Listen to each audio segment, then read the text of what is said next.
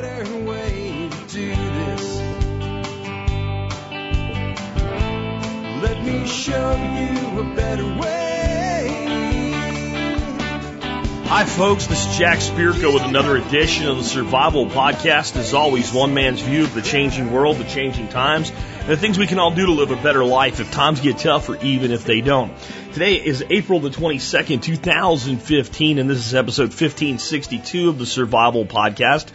And today we're doing another episode in the series that I call The Insurgency. Yesterday was an episode that would fit in that realm too. I don't know if I mentioned that, but today definitely fits in that realm. And uh, I'll save the subject for, well, after the history segment because there's a unique way that it ties in today.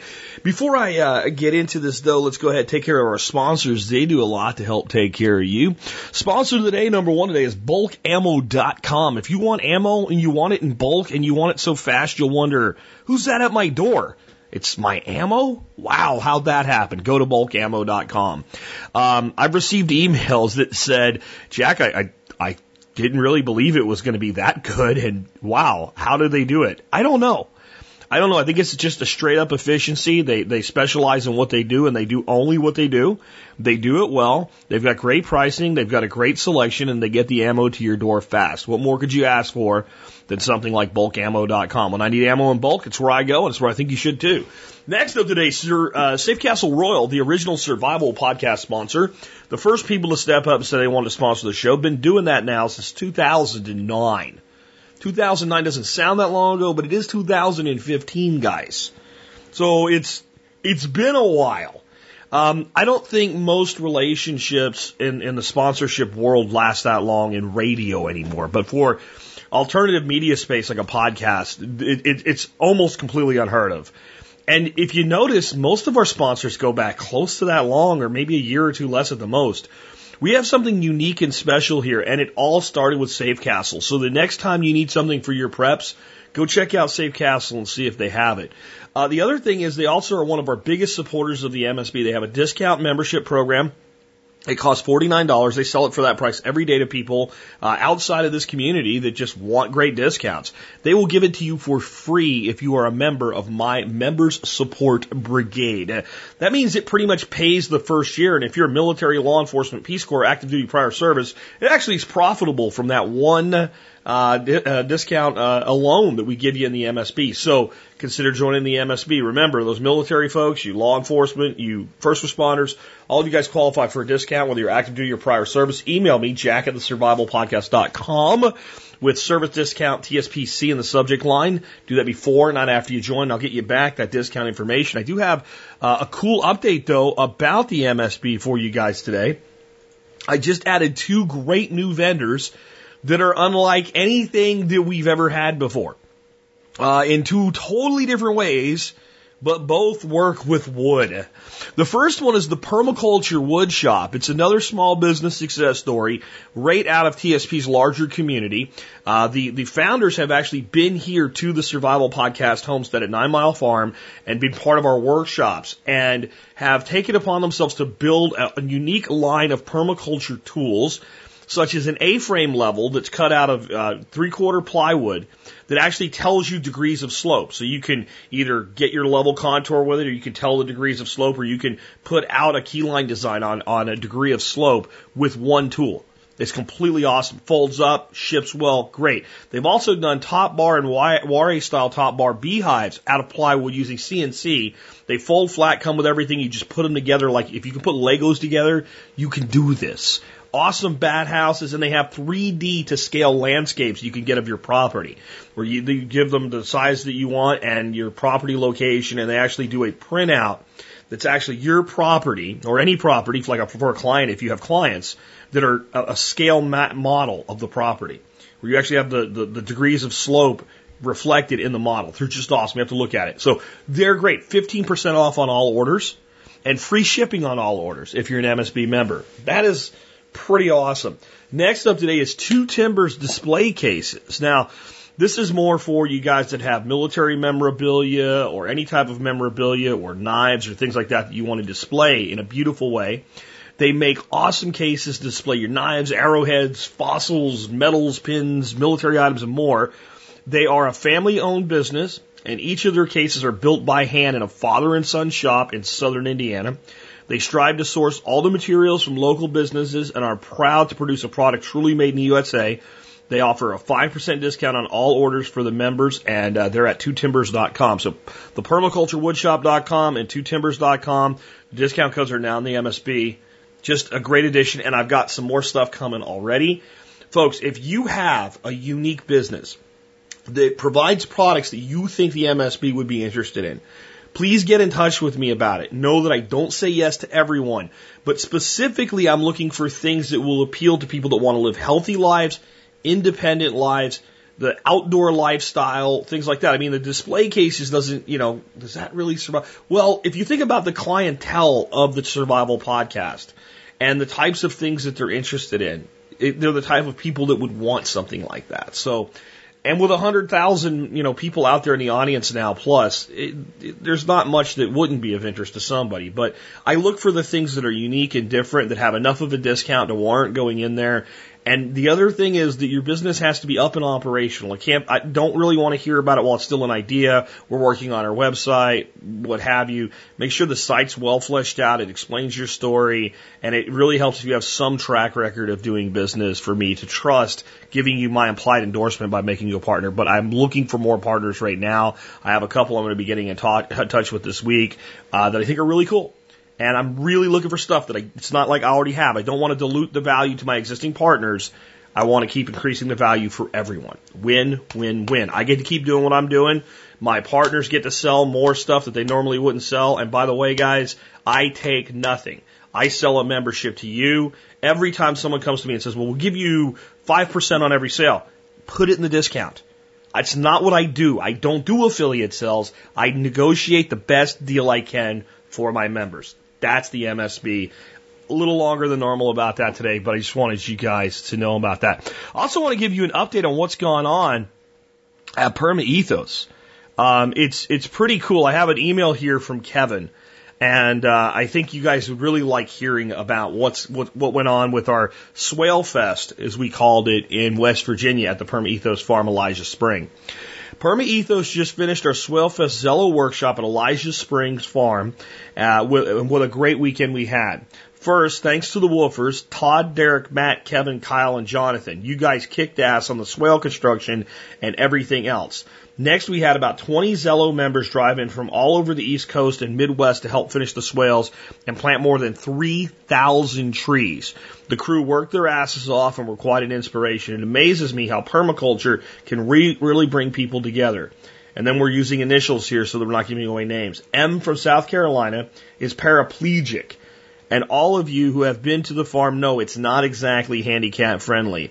No problem for M. He worked harder than anyone planting trees and then worked overtime getting himself in his wheelchair around the muddy mess.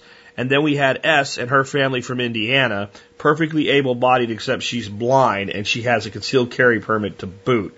I bet I know exactly who S is from the from the blog. Anyway, uh, we went overkill with the tree order. We purchased 5,000 trees from the state of West Virginia Nursery. You should check out resources like this in your states because they have awesome prices on larger quantities of trees. We ordered 3,000 Chinese chestnut trees, 1,500 black locust, and 500 hazelnuts, for all for a whopping $1,053. 20 cents a tree in those quantities. The state had a few cancellations. We traded 600 of the Chinese chestnuts for 100 American chestnuts. They didn't want to break open a bundle, so they threw in an extra 50 Americans. The Zello crew planted all 500 hazels in upper swale, about 1,500 chestnuts in the bottom two swales, and around 750 black locusts on the parking lot banks. Thanks to PA Prepper for setting everything up and all the Zello community for their awesome support of TSP and Perma Ethos. That's awesome. And I got to tell you, we're doing something much bigger in June. You might want to start marking out your calendars now. Full details probably by the end of the week where you can sign up. We have an incredible uh, Perma Ethos workshop that's going to be going on at the farm in West Virginia. Stay tuned for more details. Um, because at this point, let's do the history segment, and uh, you'll get it in an interesting way tied into today's show. Today I have for the year 1562 the French religious wars. Remember the Alamo. Those are one, by the way.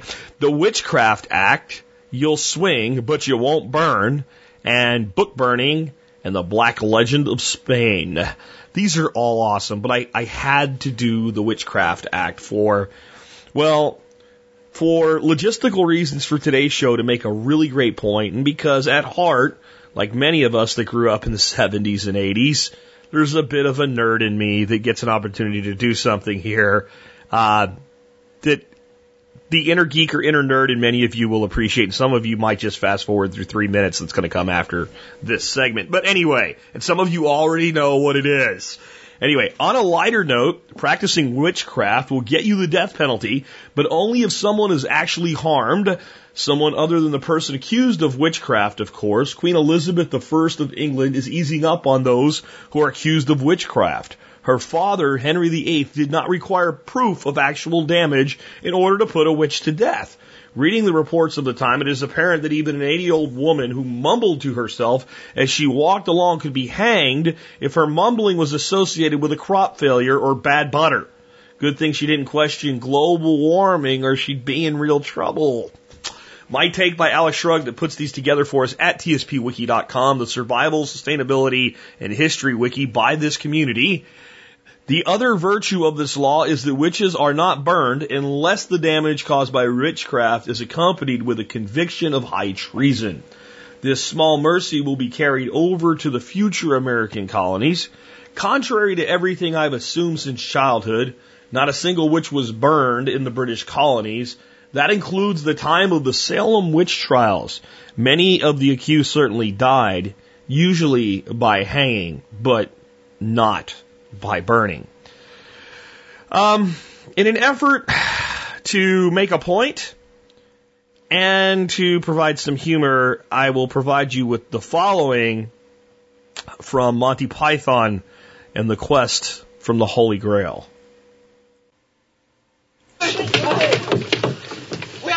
We have found the witch. May we burn her? Who do you know she is a witch? She looks like one. Bring her forward. I'm not a witch. I'm not a witch. Uh, But you are dressed as one. They dressed me up like this. We did it, we did it. And this isn't my nose. It's a false one. Well, Well, we did do the nose the nose? And the hat, but she's a witch. Did you dress her up like this? No, no, no, no, no. Yes, yes, yes, yeah, yeah, a bit, yeah, a bit, a a bit, bit. a bit. She has got a wart.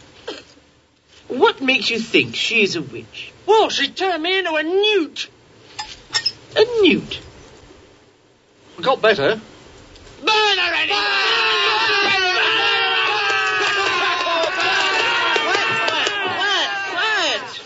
There are ways of telling whether she is a witch. Are there? What are they? Tell us. Uh, Tell me, what do you do with witches? And what do you burn apart from witches? More witches! Wood. So, why do witches burn? Because they're made of wood. Good. so, how do we tell whether she is made of wood? Built a bridge out of her. Ah, but can you not also make bridges out of stone? Oh, yeah. Uh, does a wood sink in water? No, no. No, it floats. It floats. Throw her into the pool. What also floats in water? Bread. Apples. Uh, very small rocks. Cider. A great gravy. Cherries. Mud. A churches. Churches. Lead. Lead. A duck. Exactly. So, logically, If she weighs the same as a duck, she's made of wood. and therefore, A witch. A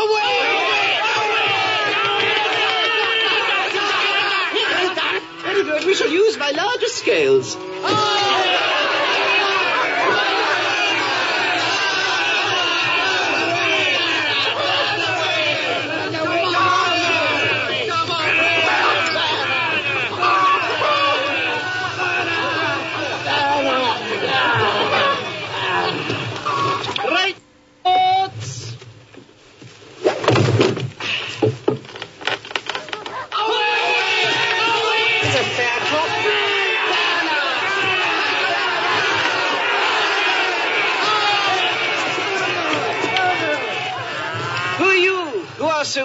Wise in the ways of science. I am Arthur, King of the Britons. My liege. And you know, I just can't resist this. Before I get serious uh, about how I actually feel that that, that commentary fits with this history segment leading to this show, that's not the funniest moment in that old stupid movie. Um, I believe this is. So again, for your humor's sake today, as we go into a very serious subject after this. Hello? Who is it? It is King Arthur, and these are my knights of the Round Table. Whose castle is this? This is the castle of my master, Guy de Loimbard. Go and tell your master that we have been charged by God with a sacred quest. If he will give us food and shelter for the night, he can join us in our quest for the Holy Grail. Well, I'll ask him, but I don't think he'll be very keen. Uh, he's already got one, you see? What? He says they've already got one. Are you sure he's got one? Oh, yes, it's very nice. Uh, I told him we already got one. Okay, so like half the audience is like, oh, enough of this, and then the other half's like, that was awesome. If you grew up in the 70s and 80s, you, and you, especially if you're a guy, and you hung out with people that were into all this stuff, it was probably a good flashback. But there actually is some serious connotations to it, which is why I played it. Um, I believe that most people uh, that are for greater freedom and liberty actually aren't ready for that yet. In fact, they don't really want it. They just say they do. Uh, they've chosen a side of the dichotomy and they want the government to control people at a very, very intensive level. And they just want it done their way. And the the reason that applies to the whole kinds of things like witches and stuff is that what I don't believe has changed in history is that governments, regardless of whether they're dictatorships or monarchies, etc., tend to actually be a reflection of the majority of the people within the state that the government exists in. And this government today that's out of control, that's irresponsible, that can't manage a checkbook, that infringes on the rights of others is actually a reflection of the people. Uh, we, we, we tend to look back and think, well, you know, the state put people to death for stupid offenses that we would never put anybody to death for and, and say, well, look how evil the state is. And while I agree, we're letting an awful lot of people off the hook. You know, when they were hanging people in the town square, all the people that came to watch because it was entertainment, yeah. Do you, do you think if all of those people would have been ready to start tearing people apart, you know, and, and revolting over such things that the governments of the day, even back then, would have done that. When you hear these cries of burn the witch, burn the witch in this, this satirical comedy, it's the only comedy of its kind, really. I don't think anybody's ever really done anything like Monty Python ever before or since. But, um, and it can only come from, from the English, seriously. Um, but there's this truth, underlying horrific truth to it. It wasn't the state that, that wanted the witches burned.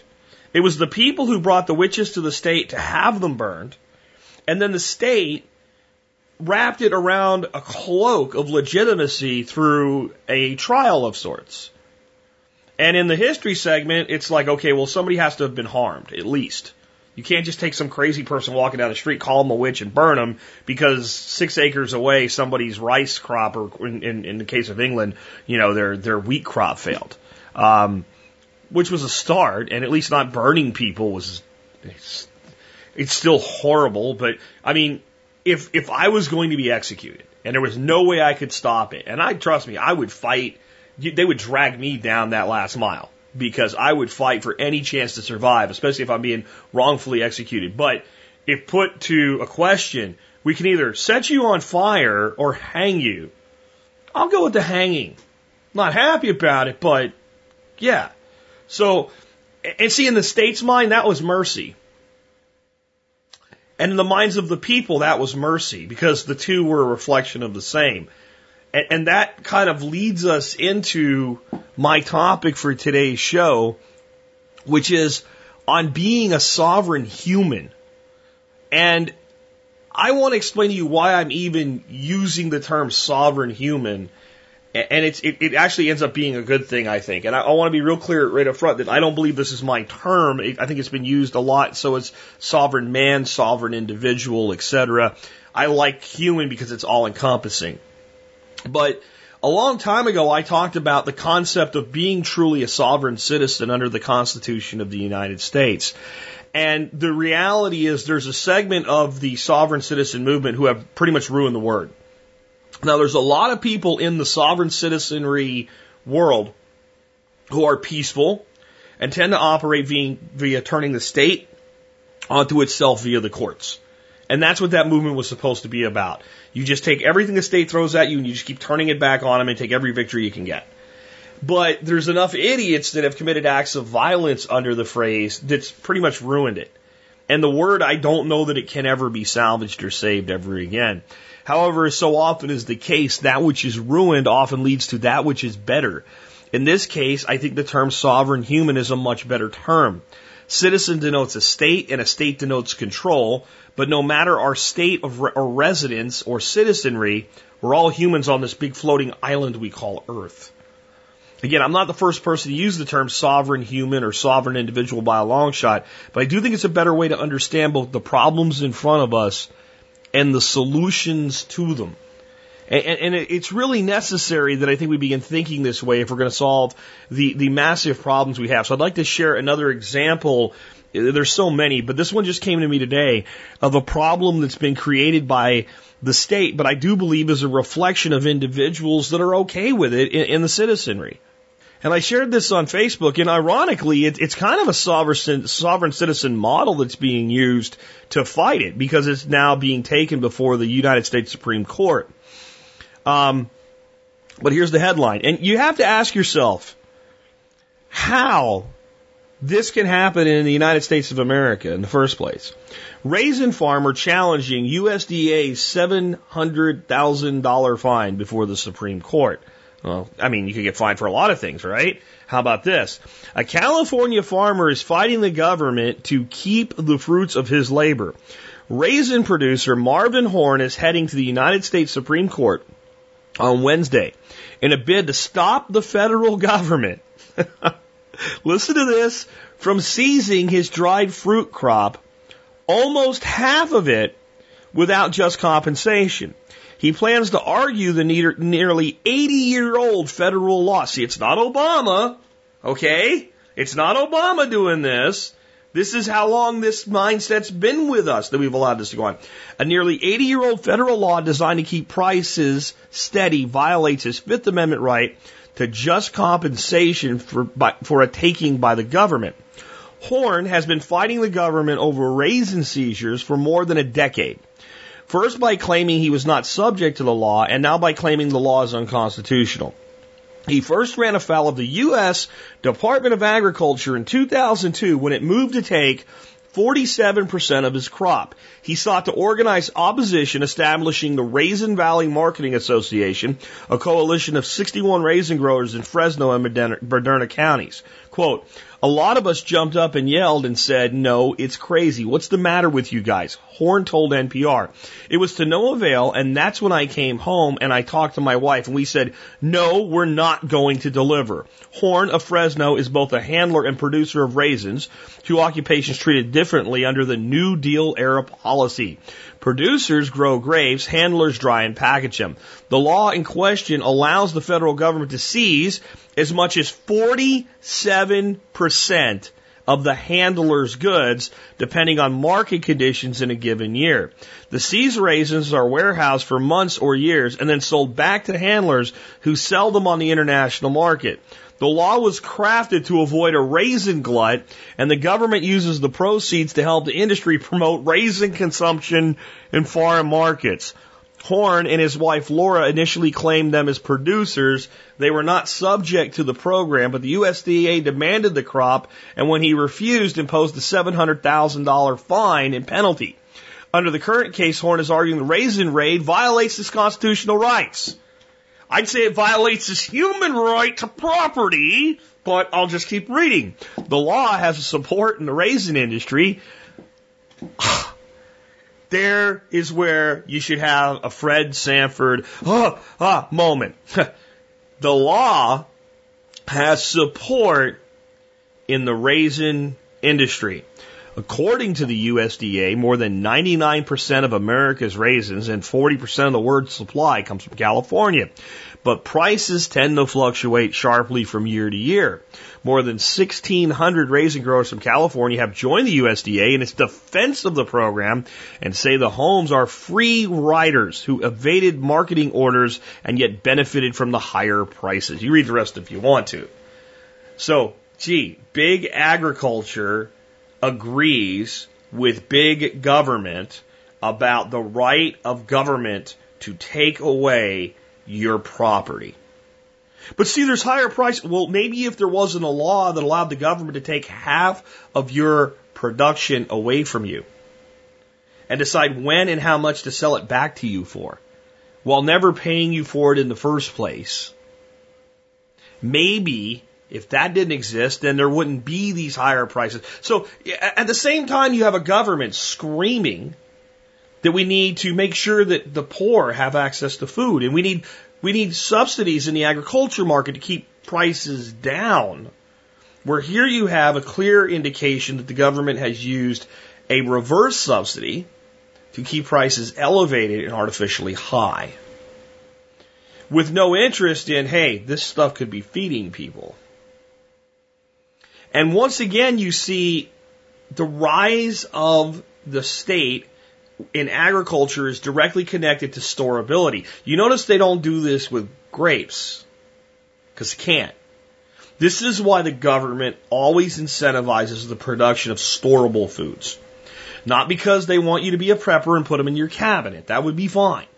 But because they themselves can seize, grab, manipulate, and control, and they can put a couple hundred million tons of soybean away and know they can put it back in the market whenever they want to. Where they can't do it with potatoes. A little bit, but nowhere near to the level, and they certainly can't do it with tomatoes unless we put them in a can. Therefore, we'll regulate the producer and the handler separately, and we'll steal for one to the benefit of the other. If somebody happens to be both, we're stealing from him to his own benefit, and he should just shut up and take it. This is the world we live in today. Now, if this law's been around 80 years, and the people that you would think opposed to it are actually for it, doesn't it make my case that the average individual in this country that seems to be so opposed to their government actually isn't? This is what I mean when people say, well, you know, third parties, why don't third parties get more support? If they could just get in the debates, if this or that or the other. Listen, unless a third party gives people more of what they want, which is greater government control, nobody's going to vote for him. And when I say nobody, I mean no, nobody in excess of 10 to 15% of the population. And a lot of the people that will vote for a third party, a libertarian type party candidate, um, don't really know what they're voting for. They're just dissatisfied. They don't really understand. If you actually started explaining to them, like, if we ran things this way, here's all the things the government would stop doing, and here's the growing pains that that would take, they might not be so for it. And you might see them gravitate right back to either the left or right side of the state based paradigm dichotomy. And for every person that will vote for a legitimate libertarian, there's someone out there that would probably counter that by voting for a Green Party type candidate, a, a full on socialist, a natural socialist, right? A people's socialist, whatever kind of crap. It's just another version of the left side of the dichotomy with a different spin. And so what that means is that we live in a nation where we believe that the ballot box is the solution and it isn't, but it could be. But it will never be the solution under the current thinking of the population. The current population will never elect a Ron Paul. And for me, that's not even far enough when it comes to freedom and liberty. It would be, I would support it. I would actually become politically active if I thought not Rand, but Ron had a shot at the presidency. I really would. Um, I trust that things would get as much better as they can right now. But I also believe this. He would become very quickly one of the most ineffective presidents in history, and all the good that was done would be immediately countered by the next statist put in his place because the people aren't ready yet. The people are still screaming, burn her, burn the witch. That's what people are still doing. So we need to change the minds of the people and operate on our own as individual, sovereign individuals until then. And it is only by spreading that that I think we can ever actually improve, not the United States, but the world as a whole in regards to liberty. That I think we've come as far as we can with an incremental process based on the state being altered. And now it comes to a point of, okay, we've altered the state. Now let's begin to deconstruct it. And instead of trying to do it with a frontal assault, let's first by starting to, to understand the dynamic that since the state in its current form is a reflection of the mindset of its citizens, that the mindset is the root of the problem and where we need to address the problem. And then we don't have to argue about which criminal's better for the country. And in the meantime, we get to create as much individual liberty in our own lives through this process as is possible under the current reality. So that's why I think this is a really important topic to understand. And I think I should start out with what exactly is the concept of individual human sovereignty? And it's pretty simple. It's very keeping with the Constitution of the United States. It's even more keeping with our founders' views as expressed, not necessarily as enacted. The words of Jefferson and Washington very much back this up. Some of their actions, once given the power of the presidency, uh, failed to meet their rhetoric. Uh, it, it's typical with politicians. Though I, I would say that both were a far cut better than what we have today. Um, I also think back to that time, and I think of somebody like James Madison, who was was the president of the United States during the War of 1812. And this also makes my case about even when politicians aren't perfect, still being a reflection of the people and being better or worse based on that. Um, but in the War of 1812, of course, eventually Washington was burned. And with the capital aflame, Madison, along with his security detail, saw to uh, the the evacuation of his his wife and other members of his staff. And then, as they were considered safe, he climbed onto his horse and rode his horse back into the capital as it burned, looking for others and, and encouraging them to to retreat orderly, uh, and put himself at considerable risk to do so. I ask you, any of you, no matter your age, in the life of any living human, with the possible exception of Dwight David Eisenhower, was there any president that you believe would have done this? And then, just to drive the point home, from 1975, 1972 onward, is there any president that you can see to have done this? Do you think Richard Nixon would have put himself in that type of a risk for the safety of others during a national emergency? Jimmy Carter, Ford, he probably would have fell down. Reagan, really? Bush the first? Clinton?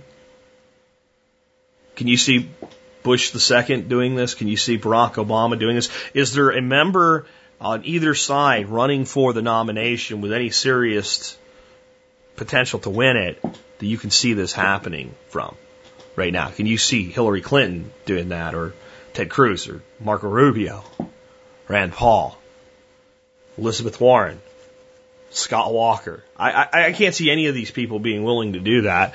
I could be wrong, but I think that's also a reflection of the people. I think the average person in 1812 in this country would have charged into the fight. And once it was determined that we have to we have to retreat to fight another day, would do what they could to aid and abet their fellow countrymen in getting the hell out of Dodge in an organized manner. And that's why the leadership had that viewpoint at that time. Not all of it, but some of it. See, again, we come back to this important understanding the leadership is a reflection of the people. It's a very hard pill to swallow because it tells you how deep the problem is. It's not just that you're controlled, it's you're so perfectly controlled that you actually agree with what you claim to disagree with. And the, the view of individual human sovereignty is that that's all bull. That as a being yourself, through either your, your, your creation or your existence, depending on what you believe, you have certain human rights.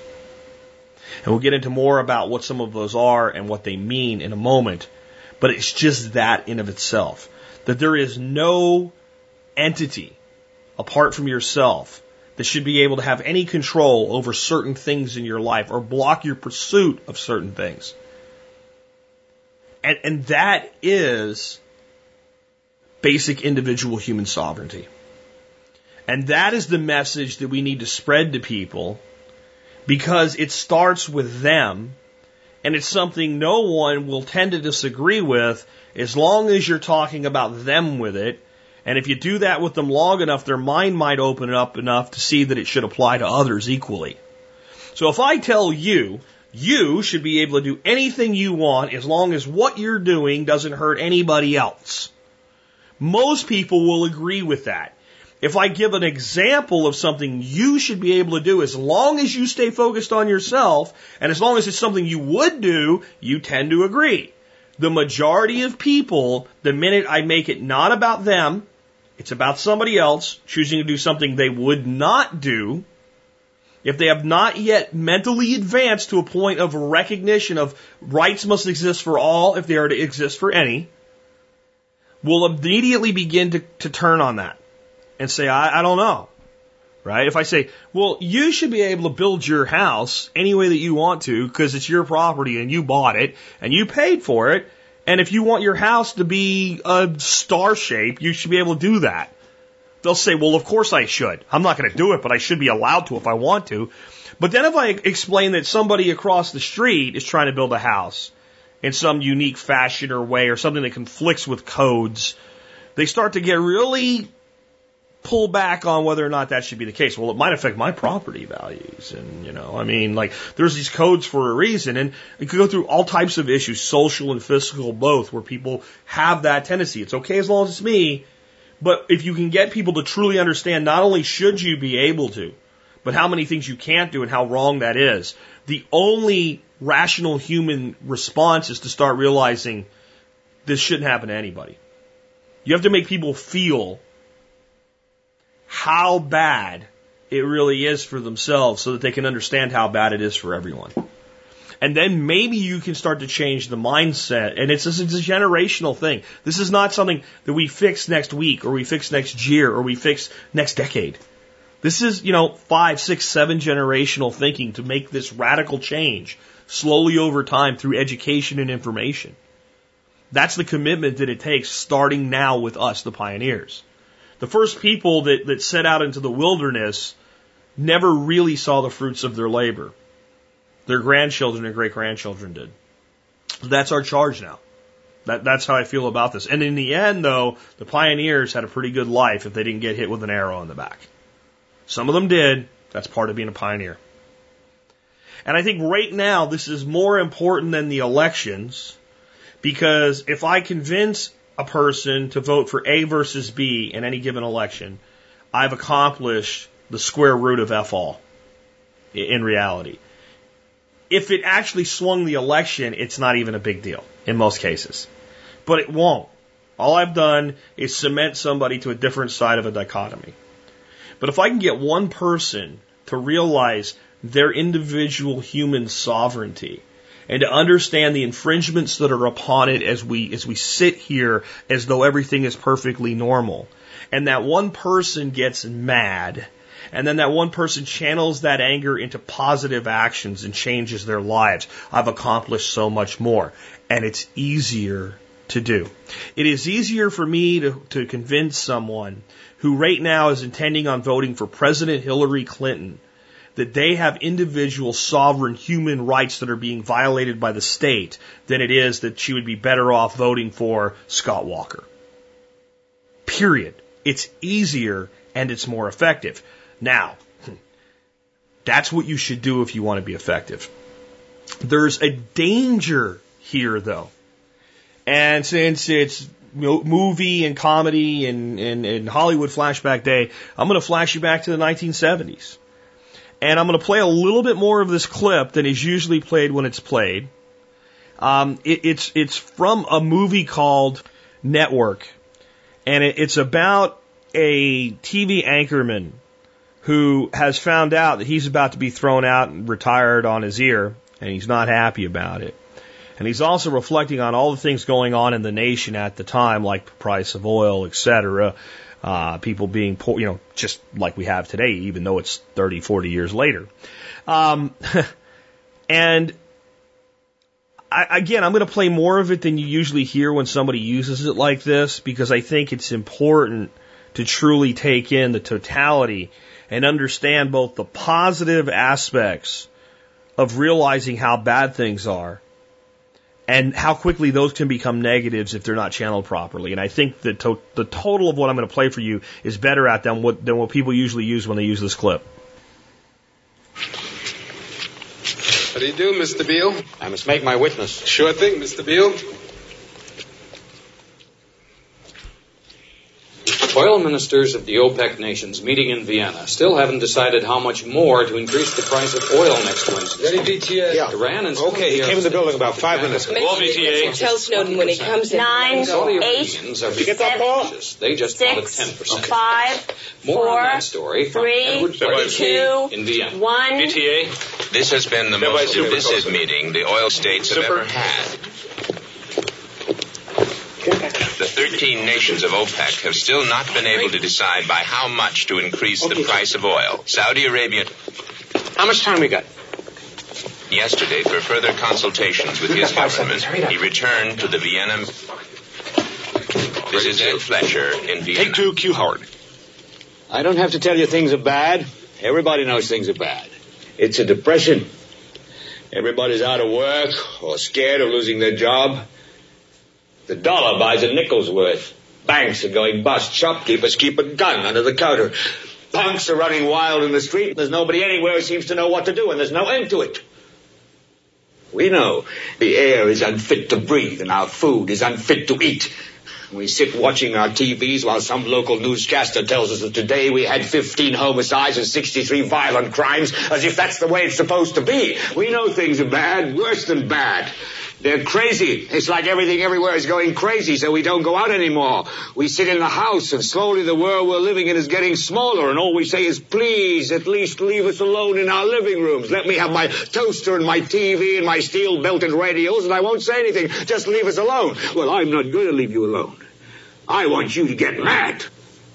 I don't want you to protest. I don't want you to riot. I don't want you to write to your congressman because I wouldn't know what to tell you to write. I don't know what to do about the depression and the inflation and the Russians and the crime in the street. All I know is that first, you've got to get mad. You've got to say, I'm a human being. God damn it. My life has value. So, I want you to get up now. I want all of you to get up out of your chairs. I want you to get up right now and go to the window, open it, and stick your head out and yell, I'm as mad as hell, and I'm not going to take this anymore. I want you to get up right now. Get up, go to your windows, open them, and stick your head out and yell, I'm as mad as hell, and I'm not going to take this anymore. Things have got to change. How many But first, stations does this go You've got to on? get mad. You've got to 67. say, I know it goes to Louisville and Atlanta. I'm not going to take this anymore. Then we'll figure out what to do about the depression and the inflation and the oil crisis. But first, get up out of your chairs, open the window, stick your head out and yell, and say, I'm as mad as hell, and I'm not going to take this anymore. Who are you talking to, Herb? CGG Atlanta. Are they yelling in Atlanta, Herb? Are they yelling in Atlanta, Ted? But first, you've got to get mad. You've got to say, I'm as mad as hell, and I'm not going to take this anymore. They're yelling in Baton Rouge. Get up, get up, get up out of your chair. Son of a bitch! We struck the mother lode! Stick your head out of the window, open it, and stick your head out and keep yelling and yell, I'm as mad as hell. I'm not going to take this anymore. Just get up from your chairs right now. Go to Where the you window. going? I wanna see if anybody's just go to the yelling. window, open it and stick your head out and yell and keep yelling. I'm I'm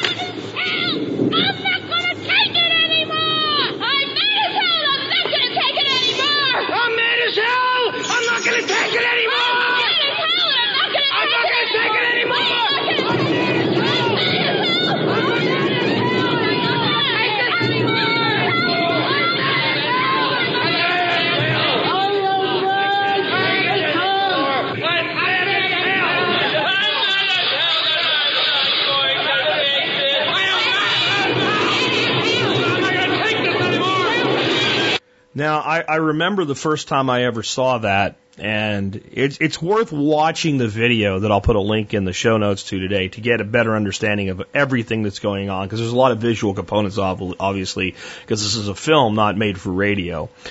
Um, but when I first saw this, I saw the the network people immediately taking what this man had said and the inspirational words he had had put out and capitalizing on it for exactly the same things that he would have been opposed to. And that made me sad. And then when I saw what they were capitalizing on and people were yelling in the different cities all over the country, and they first started showing people yelling, and you could see people yelling out their windows. I thought, well, there is the good from something like this, and that is that people now know they are not alone. But if you listen, the yelling quickly turns into a heated fervor. It's, it, it's, it quickly goes from basically an anger to a rage. As the anger feeds upon anger, you get rage. And that rage can be then directed by the very people you oppose to do the very things you don't want done. That's the danger. And, and, and that's a big lesson from that movie. That in the end, the people in power remain in power as long as getting mad is all that happens. You have to start out with being angry about the fact that there are so many ways that your life is controlled. You have to actually see the control. You actually, to be blunt, have to re- realize that you have chains upon your neck, your shoulders, and your, your, your wrists and your ankles and a big heavy weight that you drag around everywhere you go. It's like an invisible hologram that's there. It's been with you since birth. You've been dragging it for so long you don't even know the weight anymore. And this is like having somebody take and and and and, and spray like some sort of a, a, a an aerosol that causes the hologram, the holographic chains to become visible to you and to realize your whole life, this is what you've been dragging with you. And then just look around you and see everybody else in, in, in, entwined in these chains. And then you actually see like these invisible masters that are walking around that occasionally take one of your chains and attach you to somebody else. And while they're still dragging their own, you're actually dragging part of their weight for them and you're dragging them along with you. And then as you're enraged by that to start to realize that at the same time, every once in a while one of those masters comes along and attaches something to you and causes someone else to drag you along. Like the raisin stuff. For everything that's done to harm you, something's done to actually give to you in, in many instances. Now, generally what we do, if we want to bleed an animal and not kill it, we always take more blood than we should, but we never take so much as to cause it to keel over, and we give it just enough food to replace what we've taken. That's how the Maasai manage their cattle. They take milk and blood from them. And that's very similar to how governments manage citizenry.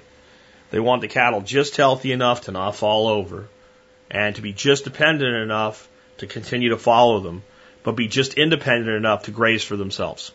That is the perfect understanding of how the state manages its citizenry. And when you see that, you should become angry. You have to be angry not just for the change you carry, not just for the people you drag, but you have to have an equal, rational anger for the people that are being forced to pull you along. And you have to accept that that's happened. And that's very hard for independent minded, self responsible people to do because it's invisible so you never saw it. There's an awful lot the state does that's wrong, but sometimes you, even though you don't realize it, benefit from it. And that means that if we're to free ourselves from that, we have to take responsibility for all of those things. The reason this is important is it, it actually stops dead cold the one thing the state needs to keep all of this illusion going and all of this control in place. It stops you and your brother right? And I say that in the, the larger concept from hating each other. It makes you look at the machine generating the holographic chains. As long as you don't become equally outraged for all members of this society that are being chained in different ways, you will pick a segment to be angry with and you will focus on them and you will fall right back into the control system of the state. That's what they want. It's the only way out. And that's why the anger has to be quickly tempered and controlled and channeled into action.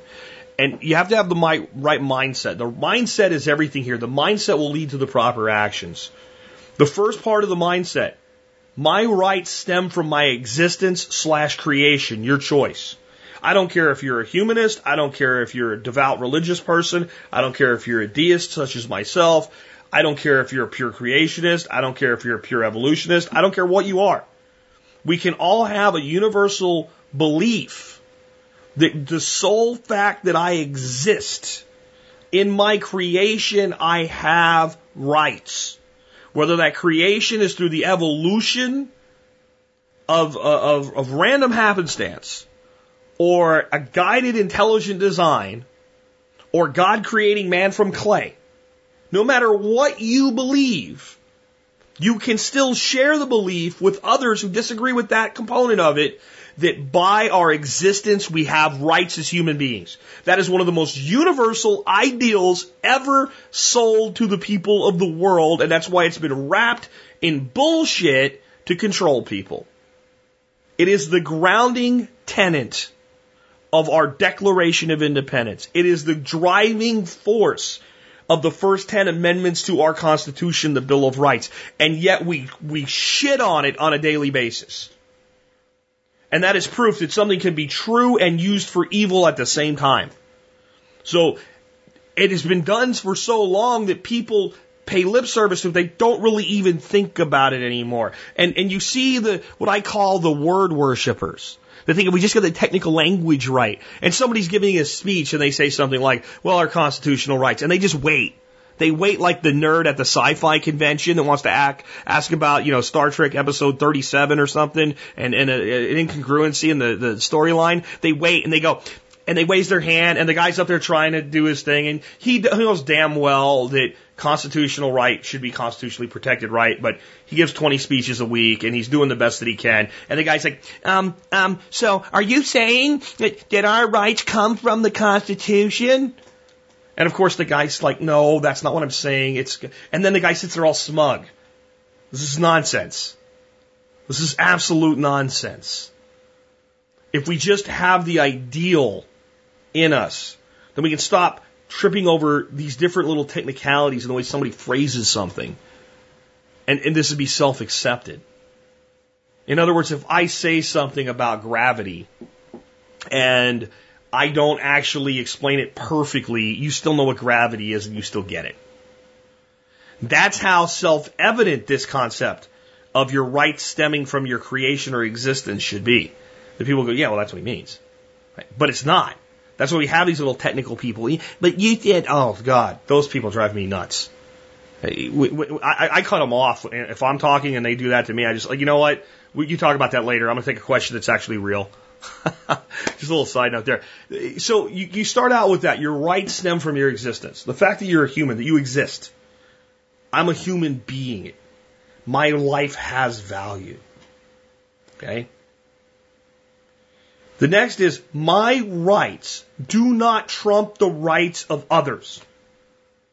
That is the only way for the rest of this to work. You have to first understand that you have your rights. They are your rights and no one should take them from you, but your rights cannot be used to infringe upon others' rights of the same type. Just because you don't like something or you don't want something, or even if it adversely affects you through competition, you don't get to get rid of it because you don't like it because as soon as you accept the fact that, well, it's better for me if I do this, then it's better for someone else if they take yours. And all of the, the, the pitfalls that come from the rest of what I'm about to say cannot become a pitfall if those two things are held as the primary guiding tenets. My rights stem from my existence, and since others do as well, my rights do not trump your rights. Period. Okay? The next one is I am responsible for myself, then for my family, and only then to others. And for the sake of brevity in the in the show notes, I did not append the last piece of this, which is, and then only by my choice. So my responsibility is first to me. And then to those that depend on me through voluntary association as family. So I should take care of my son. I should take care of my wife. I should take care of my children. You got it? The only ethical decision is to take responsibility for that of, for ourselves and for that of our children. Right? Pretty simple. It even is in permaculture. And then others would be my community, the person across the street, the person across the country, the person across the world. It is good to be charitable. It is good to help others. It is good to stand up for others. But first you must stand for yourself. You must be able to stand for yourself. And if you start worrying about yourself, you tend to stop worrying about others and then you have assistance with the human nature that wants to make you backslide on the last tenet. Your rights don't trump others' rights. When you start focusing on yourself, you start to see all the places your rights are infringed. And you don't like it. It feels very dirty. It feels very wrong. And every time you feel it, it reinforces for you how wrong it is when we do it to others. And then when you see it happen to somebody else, even if you completely disagree with their choices, you realize what it feels like for them and you don't want it for them. So by focusing on yourself, you become far more empathic to other human beings because you share their feelings without having to share their core beliefs. And then the next one. A right is something you have a right to pursue, not to be provided with. Just because you have a right to freedom doesn't mean that I am required to provide it to you. It means I am required not to infringe with it. Just because you have a right to happiness doesn't mean that I am required to provide it to you. So when, when government says, all human beings should at least have a right to good, clean, quality food and water. Okay. That doesn't mean they get it provided to them. That means that there should be no impingement, no infringement on their right to obtain it. Nor for my right to provide a solution to them for it. Like selling them food at a better price because I can, because I have more, because I produce more, and therefore I can make plenty of profit at a lower price per unit because I want to help them and I want to profit from my labor. See? A right is something you have a right to pursue, not to be provided with. And that applies to others. See, everything here applies to you and to everybody else. The next is all systems of theft and coercion are to be resisted intelligently and peacefully. We should all resist the income tax. But we should all resist it by playing their game as well as they do. By having good accountants, good CPAs, right? Good record keeping, good, good policies of how we manage our own deductions so that if we're ever audited, we can walk in with a smile on our face and say, here you go. Here you go. Be prepared, not just for a storm, but for an attack by the state itself. This is where we have to be in our society if we're going to head toward freedom. When, when someone says you can't do something, you should immediately say to yourself, not how do I convince them to let me? How can I work this system so that I can do this anyway and they can't stop me? What creative solution can I come up with? An example of this at an individual level was a gentleman that wanted to put a very nice garage in at the neighborhood I lived in in Pennsylvania. He needed a zoning variance to do this. Unfortunately, he didn't tell anybody in the community that he there was about 19 houses in this neighborhood that that's what he needed and that's what he was doing. He spent an awful lot of money to get it designed by an architect, had a 3D model made up, and he went down to the zoning and planning committee to make a presentation to them and say, I need a zoning variance because it's X number of feet within some distance of the main road, but you guys have no plan to widen that, and there would still be room to widen it by two lanes anyway, which is bigger than it would ever be. Is this okay? Can I get my variance? Because he lived right on the corner. And it was a beautiful garage attached to the house. There would have been no reason not to do it. And every member of the, the, the committee, uh, the town council looked at it and said, I don't have a problem with that. And an old lady named Agnes stood up in the back of the thing and says, Well, I do, and I speak for all the people in the neighborhood. And she said she didn't want it. because she didn't want to be the, the, the person that had to tell people, we live at the end of the street of the house with the garage out by the road. And she felt she was defending the, the property values, though I don't think this would have done anything to harm the property values at all. But such is the tyranny of an old lady that speaks up because she can and has the force of the state at her back. So all of a sudden, the whole, and this was a guy that had just retired from trucking. He worked his whole life and he was finally spending some of the money he saved and enjoying his retirement. Construction begins and there's this great big huge aircraft hangar looking thing going in on, instead of the right side of his property, the left side of his property. And uh, I talked to him. I said, "What are you putting in?" He goes, "Oh, well, you know, the neighbors didn't want me to put a garage in, so screw them. I'm putting this in." And I looked at and I said, well, that's cool. I don't care. And he says, yeah, he goes, but I had to do it. And it, it, this cost a lot less, but I had to because I lost so much money with all the work that already went into the designing of the garage. I couldn't redesign it. I had to do this instead. And this will be a lot more of an eyesore if there's such, if it is, than, than my garage would have been. I'm like, what do you mean about the neighbors? And he said, he tells me the whole story I just told you. And I'm like, I never knew anything about this. And so we talked, there wasn't a single person in that neighborhood other than this old bitch. And that's what she was, an old bitch. She happened to be my next door neighbor too who who even knew that that he wanted to do it because she was the kind of busybody that focuses on all this stuff. And now she had something she hated far much far worse, but she couldn't do anything about it. Without even thinking about it this way, that's what this gentleman did. He said, "Fine, you won't let me have a garage." Then I don't need a variance on the other side of my property to put in anything I want, so I'm going to put in something much larger that in the end he ended up being more happy with. The reason he was more happy with it, a lot more space. He could do a lot more with it. He could fit more vehicles inside. He could set up his whole workshop. And this guy kind of went out and he was a great guy too, to, to tell you the type of person that this lady was crapping on. He went out and bought a great big lawnmower and a great big snowblower and a big plow blade for the, the lawnmower too, so that he could blow snow and he could also like push snow. And whenever we had big snowfalls, nobody in the whole neighborhood, except Agnes, ever had to to clear or shovel their driveway ever again because he went around the whole uh, the whole neighborhood and he did everybody's for free. And when you tried to give him money, he's like, I don't want money. He goes, I, I don't work anymore. All of you people are working for a living. I did that for 40 years. I know what it's like. I have the time now. Now you can get out of here and go to work. Hell of a guy. Hell of a guy. This is what happens when humans get creative in solving their problems, though. They create freedom for themselves, and then they can use that freedom to help others.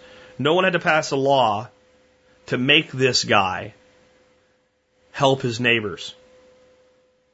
But someone else used the law to prevent this man from pursuing his goals. If we respected each other's rights, it would have never been an issue in the first place. But in the end, a better solution was found because the restriction was manipulated to the advantage of who was restricted. That's what we need to do. We need to intelligently and peacefully resist things. When we resist with violence, we strengthen the people in power. When we resist with stupidity, we strengthen the people in power. When we resist with intelligence and peace, we weaken those in power. The next thing is, an unfair system is not an excuse for inaction. When I do talks, I have people always say stuff like, I will never own land because it's only renting land because they tax the land. And I'm like, well, you live somewhere, so you're paying somebody else's property tax for them. Do you understand that? And I hear so many people that use what can't be done as an excuse for not doing what could be done. If you are going to have sovereign individual human rights, you need to understand that every single right comes with a corresponding responsibility. I believe you have a right to own a gun. I believe you have a responsibility not to load it, lay it on, a, on the side of a tree in your front yard where kids walk by every day. I don't believe the responsibility of gun ownership is owning a magazine that has 10 rounds or less in it. That's what the government believes. But I do believe it means securing your weapon. It also means you have a right to, to have a, a gun and you have a right to go out and shoot and train with a gun. But you don't have a right to fire it across the street at your neighbor's house because, well, he has some cool stuff hanging from the window that you thought would make a good target. Every right has a corresponding responsibility. And one of the responsibilities that we have in regards to our liberty is to exercise it. And if you don't exercise it right, you lose it. They teach you that in grade school when they're trying to convince you to vote. They will use the truth to sell you a lie. Very simple. Next, I can't change society, but I can change myself. So I have a duty to do so. I have a responsibility to do so. To change myself to be more liberty minded. To believe more in myself than I believe in the need for others to do things for me. And last, I am a human being. My life matters. So I will not waste it. So many people are out there bitching about everything that's wrong, but they're not doing anything. And they're wasting the gift that is life. I do not share the belief of many of you who are a part of organized religions, but I do believe in God. I don't even try to define God, but I believe in a God. I believe in an intelligent creator to what we have. And I believe the one gift of our creation truly is the life that we have to live. And I believe to not capitalize on that gift is a waste. It is a disgraceful waste of an incredible gift. And again, most people that choose inaction use the excuse about what they can't do for not doing what they could do. If you want rights, you cannot wait for someone to bestow them upon you. You cannot ask that someone restore them to you. You have to claim them. You have to take them. You have to seize them. Again, this is not a revolution anymore. It has gone so far for so long. Revolutions will no longer work. This is an insurgency. This is, this is an insurgency. There were plenty of times along the way as the government got greater and greater control of the people that people would have been willing to make the deal of a revolution. Just stop. Just stop here. Here you shall come and no further. But the government couldn't stop. By its very nature, it cannot stop. By its very nature, government begats more government. It must and therefore it will always get bigger. It will always get more oppressive. It will always get stronger. There will never be smaller government as long as government is permitted to exist in its current form. Where the, where the responsibility to preserve the rights of individuals lies not with the individuals that have the rights, but with the state. Until people stand up and demand their rights and claim their rights and act on their rights, it will not change. Government will continue to do what it's always done like a single cell organism dividing every so many seconds and getting bigger and bigger and bigger and bigger until such time that it must collapse upon itself. But then like the Terminator, if the mind of the people has not changed, it will reconstitute itself into something that is probably far worse. It may even look pretty, but it will be just as deadly. A velvet fist is not a velvet fist if the velvet is covering steel. That is the yoke of your masters. You have to cast it aside. You have to resist it at every intelligent and peaceful level that you possibly can. It might involve geographic relocation. It might just be like, there's too many things I can't do here. So instead of bitching about it, I'm going to go somewhere I can do these things. It might involve being really creative on how you break the law without breaking the law. It's up to you. You got to figure it out. My final thoughts on this are you are a human being. Your life does matter. I really don't want you to waste the opportunity that you have. Every day that you get up, that you're alive, that you feel the blood coursing through your veins, you should be working toward more for yourself. That is not wrong. The more you have, the more you can give. The more you can give, the more you do. Your life matters. Don't waste it. And with that, this has been Jack Spirko with another edition of the Survival Podcast, helping you figure out how to live that better life if times get tough or even if they don't.